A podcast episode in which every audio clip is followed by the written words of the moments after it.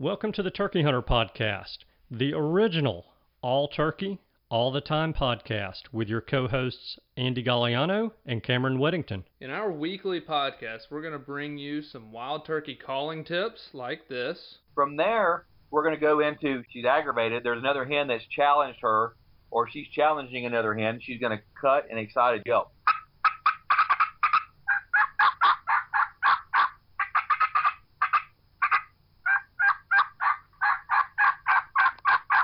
Advice from old pro turkey hunters like this. The turkeys typically don't like, I think, more times than not, to travel in an easterly direction into the sun first thing in the morning, especially after he gets up. It's a blinding thing. It's just like you. It's hard for you to see into the sun. Mm-hmm.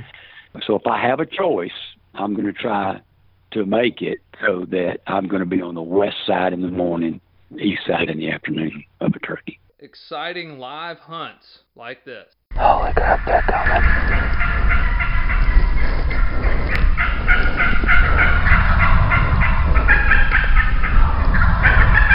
Holy cow.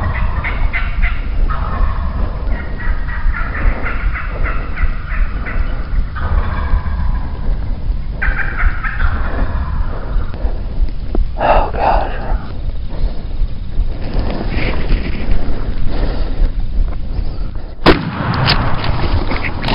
Then we're going to teach you how to cook your bird with advice such as this. With some fresh rosemary and garlic, and then cool that off and spread that along the inside of that butterflied turkey breast that we've seasoned on both sides. Wildlife management tips for your property, especially with turkeys like this. If you look at the type of habitats that turkeys need for nesting and brooding, that tends to be habitat that can be managed more successfully with growing season fire than with dormant season fire.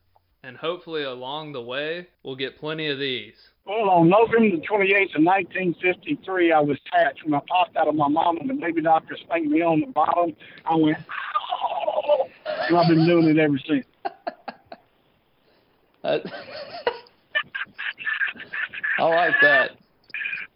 Thank you for tuning in. And now, for this week's show. Hello and welcome back to this week's episode of the Turkey Hunter Podcast. You are listening to episode number 298, a hot bowl of summertime turkey soup. And I am your co-host and the guy who leased some new property this past week. And I'm your co-host and the guy who's planning to make the spicy meatball tomorrow. All right.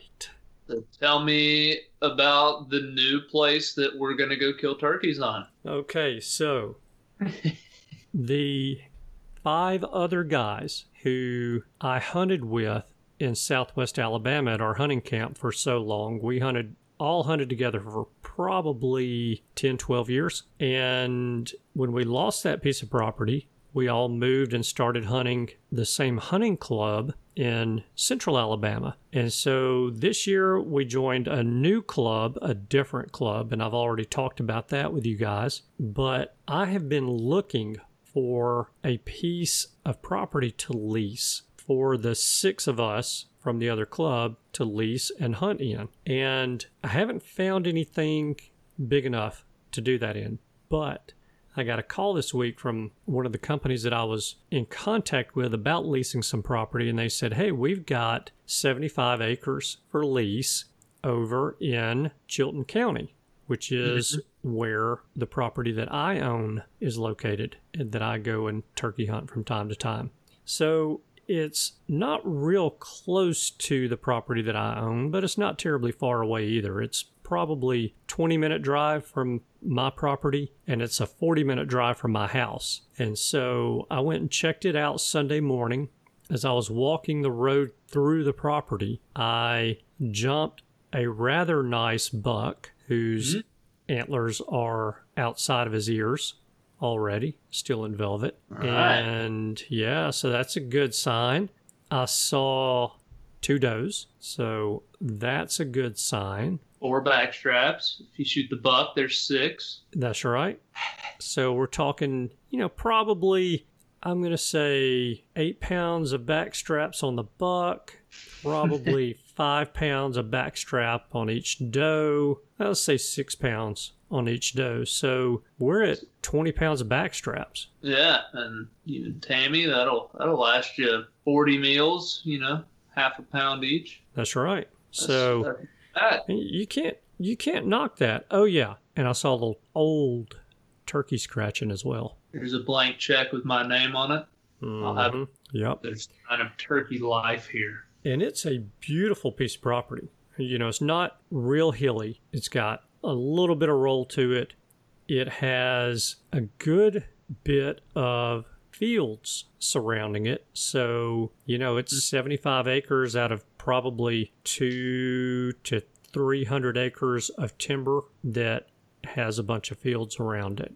Yeah. So I like that about it a lot. That's pretty exciting. You'll get a crack at them before they make it to the farmer field, hopefully. Yeah, yeah. And speaking of the farmer field, one of the neighbors has some horses. And mm-hmm. I was walking that particular property line. I did venture off of the road and into the woods a little bit, even though I was wearing shorts and hiking boots and a short sleeve shirt. But I made it off the road, walked the property line a little bit, and I saw where the fence on the property line was down. And when I say there's horse trails running through there, literally horse trails. The neighbors' horses are coming off of their property and onto this property that I'm going to lease. And so... Good man. Yeah. So here's my plan. What better opportunity is there to breach the topic of, hey, who's hunting your property, by mm-hmm. going over there and giving a little on the door and saying, hey, I'm the guy that's got the property leased next door, and I noticed that your fence is down in a couple of spots, and your horses are actually coming on to that property, and I would never be the guy that would do this, even by accident, but I don't want something happening to your horses for a couple of reasons. Number one, I don't want anything to happen to your horses, but number two, I don't want something to happen to your horses and you think that I did it. So mm-hmm. I would like to run that property line with you and just identify the areas where the fence is down, and maybe you and I meet over here next week or the following weekend and patch this fence up and keep your horses in. Oh, okay. And by the way, who is hunting your property? So, yeah. You know, it's a good way to meet your neighbor, because you never know when you're going to need them, and you hope you never need them, but you never know when you're going to need them. And also, it's a good way to see if anybody's hunting that property, and if they're not, you know, I'm going to stick my big toe in over there and just say, how about it? I'll lease it from you. Yeah, there you go. Or I'll bring you 2 turkey breasts next spring if you'll let me hunt. Exactly. Yeah. I could give a rip about deer hunting your property. Yeah. But I'll shoot as many deer as you want if you'll just let me turkey hunt over there. Mm-hmm. mm-hmm. So I'm pretty excited about it. Like I said, it's a beautiful piece of property, and, you know, it's not very big, so it's not like all 6 of us guys are going to be able to hunt it. I probably will let my brother and my dad hunt it, of course. But the other guys, you know, it's just, there's just not enough land there to get 2 or 3 people on it at the same time. But I'm excited about it nonetheless. So tell me about the meatballs. Tomorrow night, it's going to be a new recipe for me. I'm making firecracker wild turkey meatballs. Ah.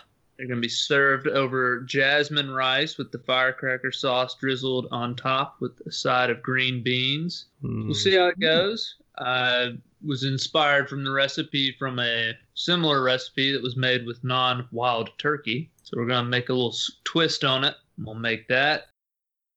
Hopefully it will be good. I don't really know, judging by the ingredients list I've compiled, how it could be bad. So I'm going to use thigh and leg meat to make this recipe. I feel like the dark meat will be a better flavor for the meatball. Yeah, you've been grinding up pretty much all of your thighs and legs, haven't you, here for the past year or two? That's pretty much it. And other than I've made one recipe with the thighs that I did not grind them, but it's such a versatile meat once you grind it. If a recipe calls for beef, if it calls for the dark portion of chicken, even some pork recipes, you can use ground turkey and the dark portion. I don't want to grind the breast meat because it's versatile already, but the toughness behind the dark part of the meat is the main deterrent to most people, in my opinion. And grinding it takes that out of it completely. Yeah. So when are you grinding this? Is it? Yeah. So I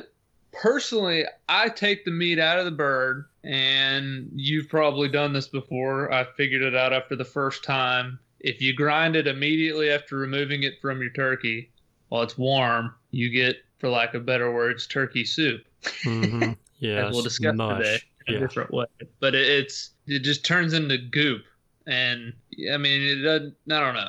I'm sure taste and everything would be okay, but I mean, it's got a lot more liquid almost in it.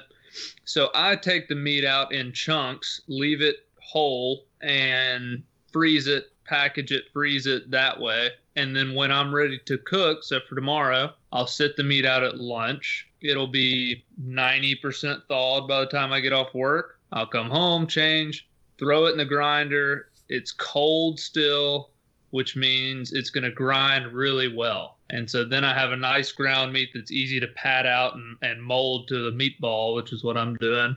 And that's how I do it. So I leave it the way it came out of the turkey, freeze it that way, and then grind it the day of cooking. Or if you have to marinate it overnight or whatever, then grind it the day before. But I don't grind it till I'm ready to use it. Okay. So, I mean, I'm sure you could bulk grind a lot of meat, but I think, honestly, if I was going to do that, I still would freeze it first and then thaw it and grind it. It just turns out better. Yeah. Well, and so we grind a fair amount of meat at my house. Mm-hmm. Venison. We even will sometimes regrind ground beef if the recipe that Tammy's cooking calls for the meat to be finely ground. We will regrind it. And so I've discovered that it all grinds better if it's cold, very cold. And, not only that, but you don't want the meat getting hot and then freezing it or, trying to cool it off or whatever else from that point. I mean, that's our goal from the time we harvest the animals to get it back cleaned, field dressed, and on ice or in a refrigerator ASAP. Mm-hmm. So, yeah. Well, that's cool. I think cold is the way to grind, personally. If you ground it, without freezing it or at least chilling it, you probably think this is no way this is going to be good. It's going to be nasty. So I'd chill the meat before you grind it. Yeah. But I'll let y'all know how it turns out. I'll post it on my Instagram next week sometime. I'll put the recipe on there if it's good. If it's terrible, I won't post it. All right. Good enough. Yeah, I need to grind up some of my thighs and legs. And, I've been cooking the majority of my thighs in the sous vide over the past several years. And, I mean, they turn out really good. Yeah. That dark meat's delicious, man. Yeah, it is. It's much really more flavorful, and if it is not overcooked, it is so much more tender and juicy than the breast is to me. Yeah, that's a fact.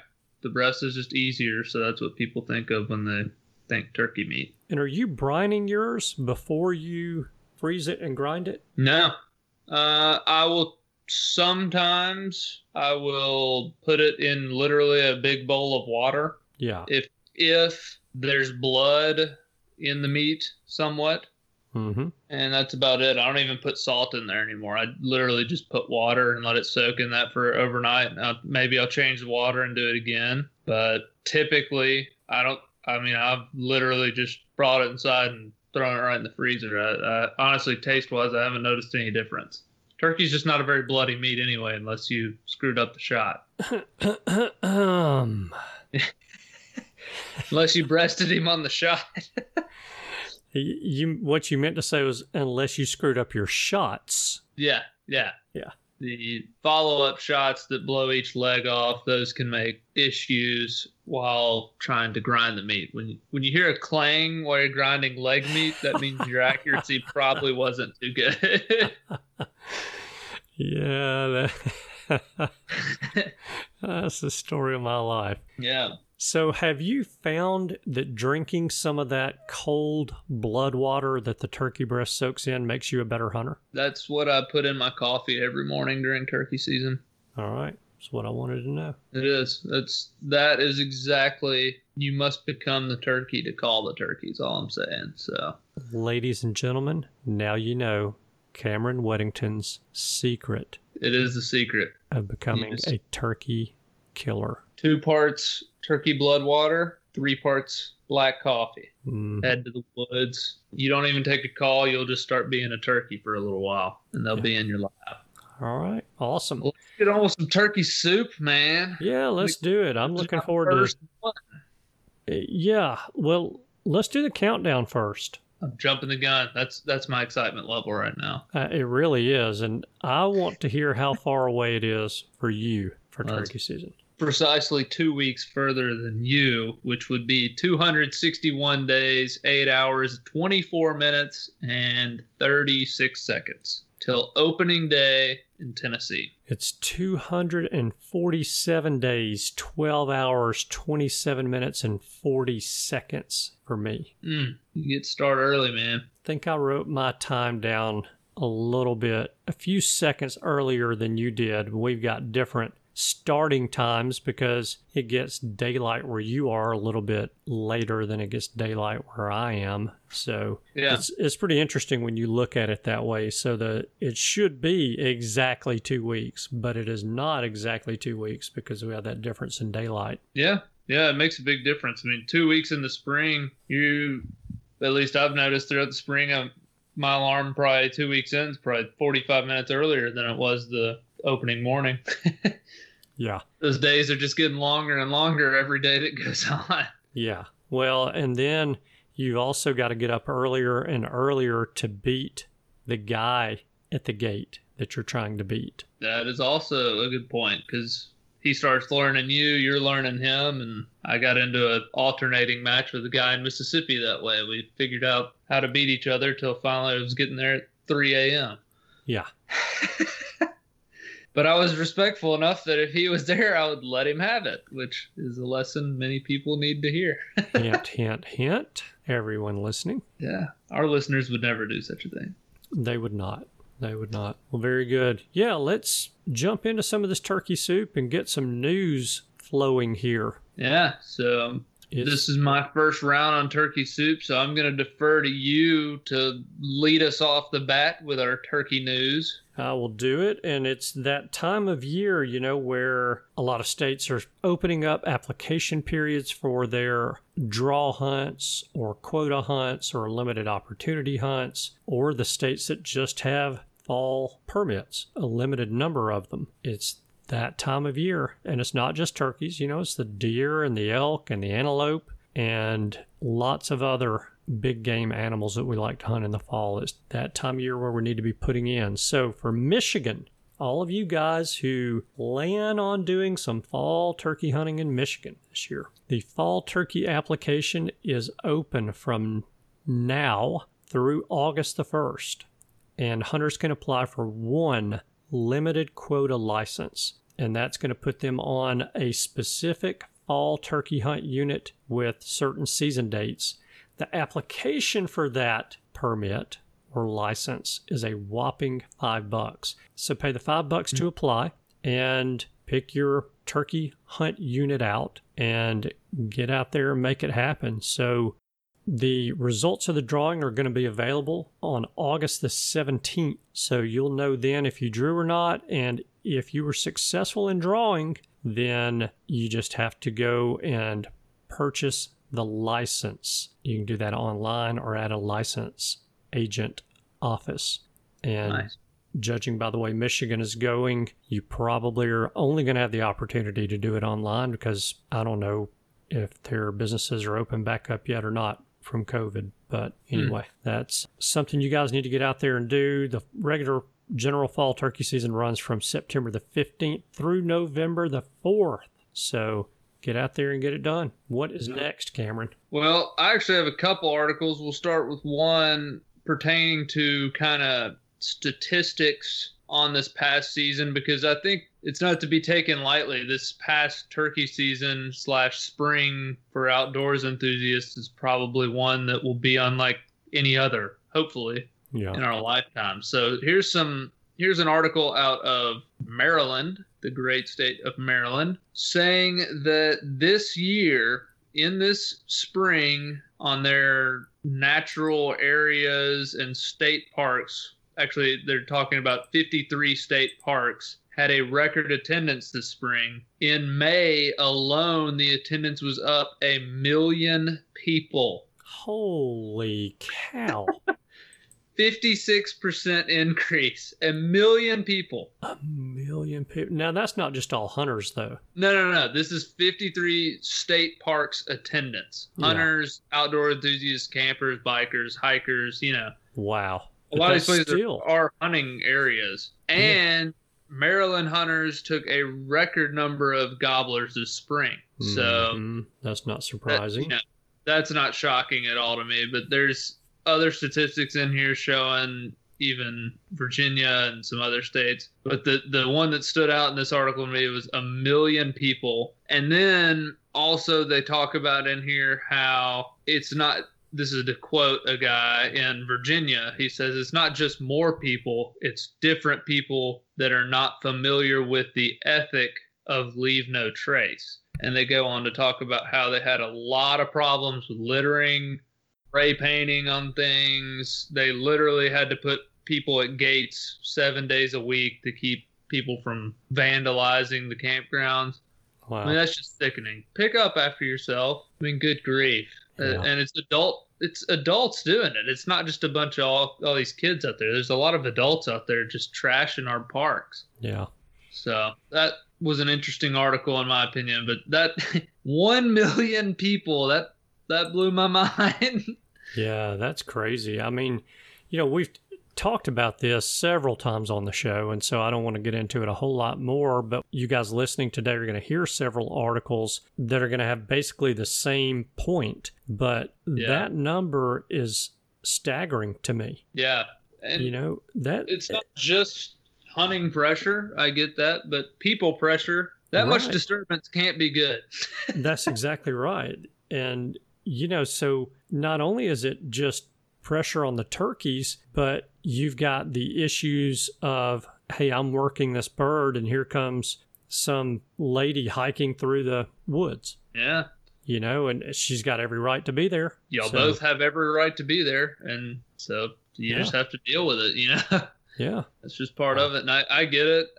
When I go hunting, I want to feel like it's me out there in the middle of the woods with no one else around, but that just simply wasn't the case for a lot of people this year. And if this COVID thing comes around next spring, it probably won't be the case next year either. Yeah. So that was an interesting article out of Maryland. Yeah, it really is.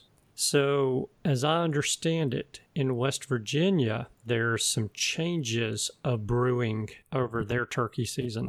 Mm-hmm. So the article does talk about the fact that West Virginia has extended their spring turkey season by 8 days, and that it will now close on Sunday, May the 23rd, 2021. Wow, so they made it longer. They made it longer, which I find interesting because they didn't take 8 days off the front end of the season and give you 8 on the back just to move the season back. They extended the season by 8 days, and they also did not increase the bag limit. Mm. And to me, all that really seems to be doing is just putting more pressure on your turkeys in West Virginia. Yeah, I don't really see the point in that personally. I would rather them add it at the end than the beginning, obviously. I mean, I think if you got to add days, at least put it at the end. And, if they took 4 days off the front and added 8 at the end, your hunters would probably be happy, and that honestly would probably be better for your population, in my opinion. Yeah, and it really, I mean, it doesn't have to be a whole lot on the front end that you move it back. Yeah. So, yeah. That's interesting to me. You don't hear of many states right now adding days, increasing limits. Mm-mm. I mean, I don't personally know anywhere in the United States where that needs to be happening. Well, there are some places in the U.S. that do have good turkey populations and can deal with having a longer season or higher bag limit. But, I mean, I don't know. I'm kind of the mindset now. Why? Well, the reason they may still have all those turkeys might be their framework. Right. And we've seen a lot of those changes in the state of Maine over the past several years, extending their season, making their fall bag limit much greater, increasing their spring bag limit. Yeah. And, only time will tell what's going to happen to their population because of those changes. But why? Well, in Maine, actually, I talked to an NWTF guy up there. They had this proposed and nearly got passed in Maine because the residents there hate turkeys. Like this guy said, literally just the residents hate them because from what I gathered, it seems like in winter when it snows a lot, the birds have no other food source. So they hit these bird feeders really heavily. And so I guess they're, pooping in people's yard or whatever. But I just want you to take a guess. What do you think they tried to increase the spring bag limit of gobblers to? Did I hear the number 8 somewhere? Yep. 8. Yeah. 8. I mean, look, who would not love to be in a state that had an 8-bird bag limit? But the truth of the matter is, unless you're the only hunter in the state and you close off the borders and do not let anyone from out of state in the state, it's not very wise. No, it's not. I mean, that's a crazy number. I don't see how you could possibly sustain that. And luckily they didn't do that. I know they're neighbor to the south, Connecticut, increased to 5, which, talking to the biologist there, he said was a terrible, terrible move. He personally said he did not support it, did not think they could sustain it. But anyway, it's interesting to see how certain states are fighting the battle to keep their turkeys and other ones are cutting folks loose on them. Exactly.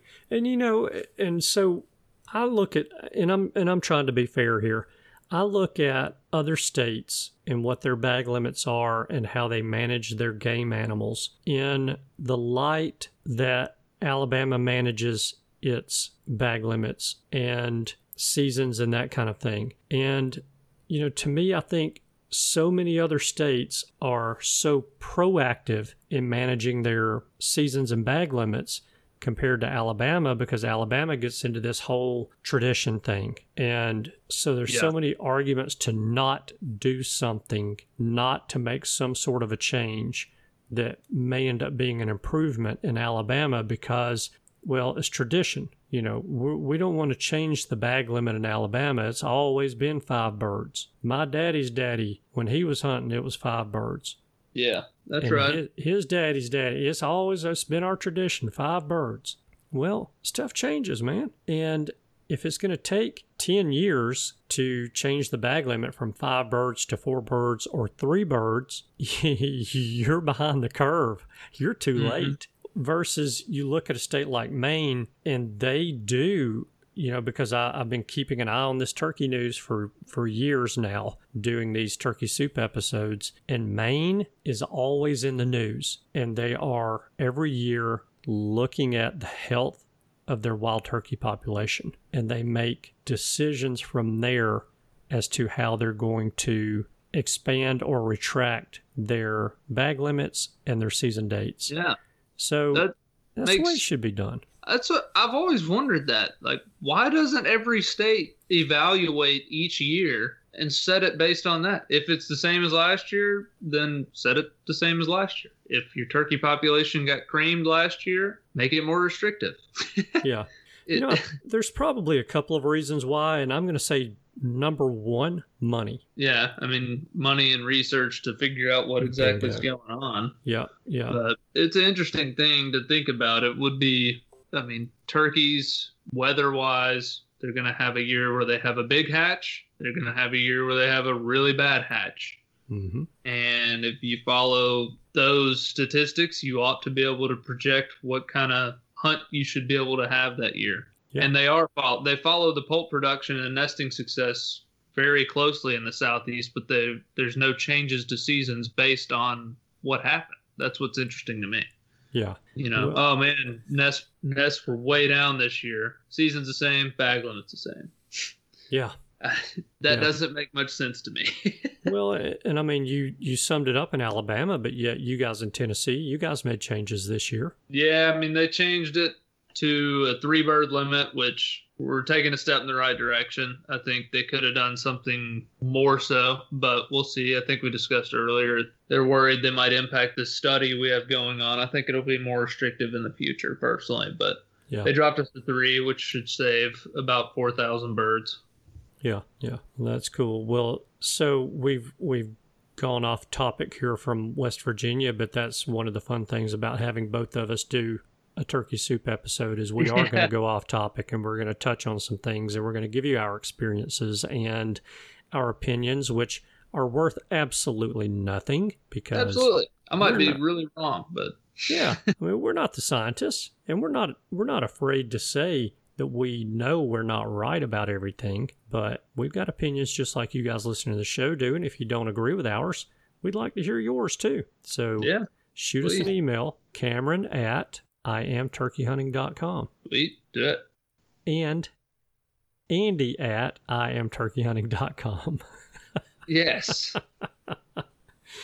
So all right, look, before we move on to your article, I'm going to jump back on West Virginia real quick. West Virginia has made some changes to their fall wild turkey season dates and the open counties as well. So you guys need to get on the website for West Virginia and look to see what those changes are for the fall seasons, because there have been some. So what's next, Cameron? Next is another article that pertains to coronavirus. I promise all of mine aren't going to all pertain to that. But this one talks about in the great state of Missouri, they had 20,000 new turkey hunters. And that is just turkey hunters this spring. And in the article, this guy is talking about his family. He said they were planning to try to go opening day, and that's usually the only day they go. Ended up getting to go 13 times because the sports and everything got canceled. Wow. So they go over the statistics of, you know, regular hunters came out more often, 20,000 new hunters tried out the sport, and even the youth season had a 10% increase in harvest. So they also talked about Illinois record numbers, Iowa record numbers, Nebraska, which Nebraska banned non-residents, if I'm not mistaken, right? I believe that's right. They still had a 37% increase in adult permits issued and 63% in youth permits. So they still had an increase. And even Kansas was up 25%. I think they banned non-residents as well. So that's interesting because they're talking about in here how the Midwest has apparently seen a decline in hunting, and they're saying now it's back on the increase. But I would argue as much non-resident hunting that happens in the Midwest, I bet their animals aren't getting less pressure.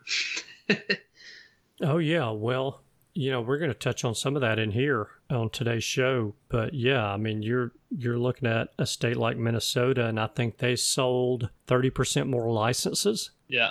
This year. Yeah, that's significant. I mean, Missouri, I mean, I don't know how many turkey hunters they have on an annual basis, but I mean, 20,000 new people out there shooting turkeys that's pretty good amount of folks. Mm-hmm. And you spread that. Luckily, they do have a ton of public land in that state, you know, so. Yeah. I just find these statistics fascinating to see how people reacted. And obviously, I saw with my own eyes, I had friends who've never even given a second thought to turkey hunting who, you know, killed 2 gobblers this year. Yeah. It's just one of those deals. So that's what I have there. Yeah. What you got next for us? Well, it's still along those same lines. So in Indiana, They had a 25% increase in hunters in the woods hunting turkeys this spring. So they're estimating that 74,500 turkey hunters got into the turkey woods this spring. And that almost 75,000 turkey hunters took 14,492 turkeys in 90 out of their 92 counties. And that's a 21% increase over the 2019 season. And it is their new record high by 750 turkeys. Wow. In the state. Pretty crazy. That's record high. There were a lot of new records set this year. I'd be interested if anybody's added up the total harvest for the United States to see if that was a record. We may put you on that. Get to it. I don't know if I'm going to be doing that, but you know, it's interesting because I just personally thought a lot of these really... All right, that's all we've got for you guys for the free portion of this week's episode of the Turkey Hunter Podcast. If you would like to hear the rest of this week's episode, you can do that in one of two ways. The first way that you can do that is to spend the big money. When I'm talking about the big money, I'm talking about $18. And you can spend $18 and become an annual premium subscriber to the Turkey Hunter Podcast. How you do that is text the word Turkey Hunter. Make it one word with no spaces and text that to the number 44222. After you do that, I'm going to send you some instructions that you'll need to follow, and eventually I'm going to email you a link that you can click on to create your username and password for the Podbean application and pay the $18 per year annual subscription charge for the premium content of the Turkey Hunter Podcast. Your $18 is going to get you not only the rest of this week's episode, and there's some good stuff towards the end of this week's episode, but it will get you all of the premium content for all of our past episodes, as well as the premium content for the next 52 weeks. There is a bunch of content locked up under the premium subscription, and you will not be disappointed in getting access to all of that content for $18 measly. What's the second way people can listen to the rest of this show, Cameron? All you got to do is go to IamTurkeyHunting.com, find this episode, followed by the letters PS, which stands for Premium Single. Throw us 99 cents, and you will get access to the remaining portion of this episode. In the second half, we might talk about your state, and we might discuss something that you really want to hear. So go ahead and buy this single episode if you want to try it out, see what else we have in store. This is a long episode. It's full of great info. We're bouncing around, and I think you may enjoy the second half. So you're just going to go over there, find this episode, followed by PS, purchase it for 99 cents. 99 cents is a little bit of money for a lot of content and for a good test drive. Absolutely. You'll get to see how the second half of the show goes, and if you like it, go try another one for 99 cents, and then what you're going to do is you're going to subscribe. So you may want to just go ahead and be an $18 a year guy. But if you want to test us out, give us a few test runs, you can do the premium single route. Very good. And what do you say we wrap this one up? Because we've gone a long time on this one. I'd say we're only halfway there. Man, I've enjoyed it. That's been fun. Good old turkey soup, man. My first round.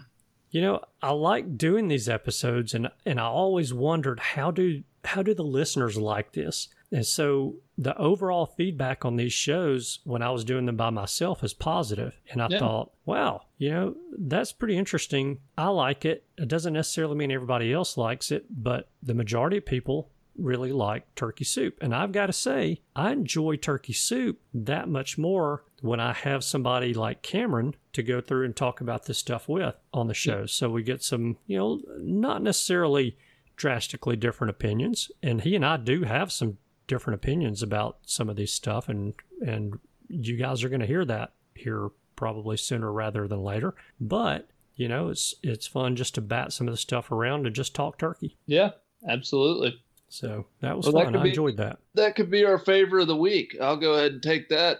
Our favor of the week is give us feedback on what you like and don't like. Shoot us a message over social media and tell us what episodes you've enjoyed lately and which ones you don't. How about that? I like it. Awesome. All right. Well, let's wrap this thing up and let's get on to next week. Yeah. I think we got a good episode for everybody next week. We're going to have a pretty good turkey hunter on here.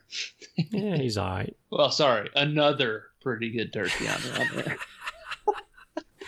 Yeah. Yeah. You guys are not going to want to miss our guest next week. He's a great one for sure. So thank you guys so much for tuning in this week. We know that you have choices. We appreciate you spending your time with us.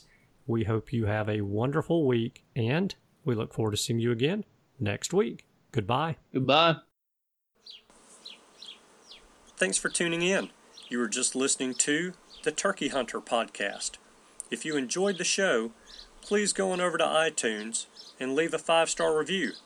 And make sure to head over to www.iamturkeyhunting.com to subscribe for free turkey hunting tips, tactics, strategies, and product reviews to help you have a more successful turkey season. And stay tuned for upcoming episodes on hunting afternoon birds, how to film your hunt, and the breeding cycle of hens, as well as some guest interviews. Thanks again for listening. We know your time is valuable, and we appreciate you sharing some of it with us. See you next week.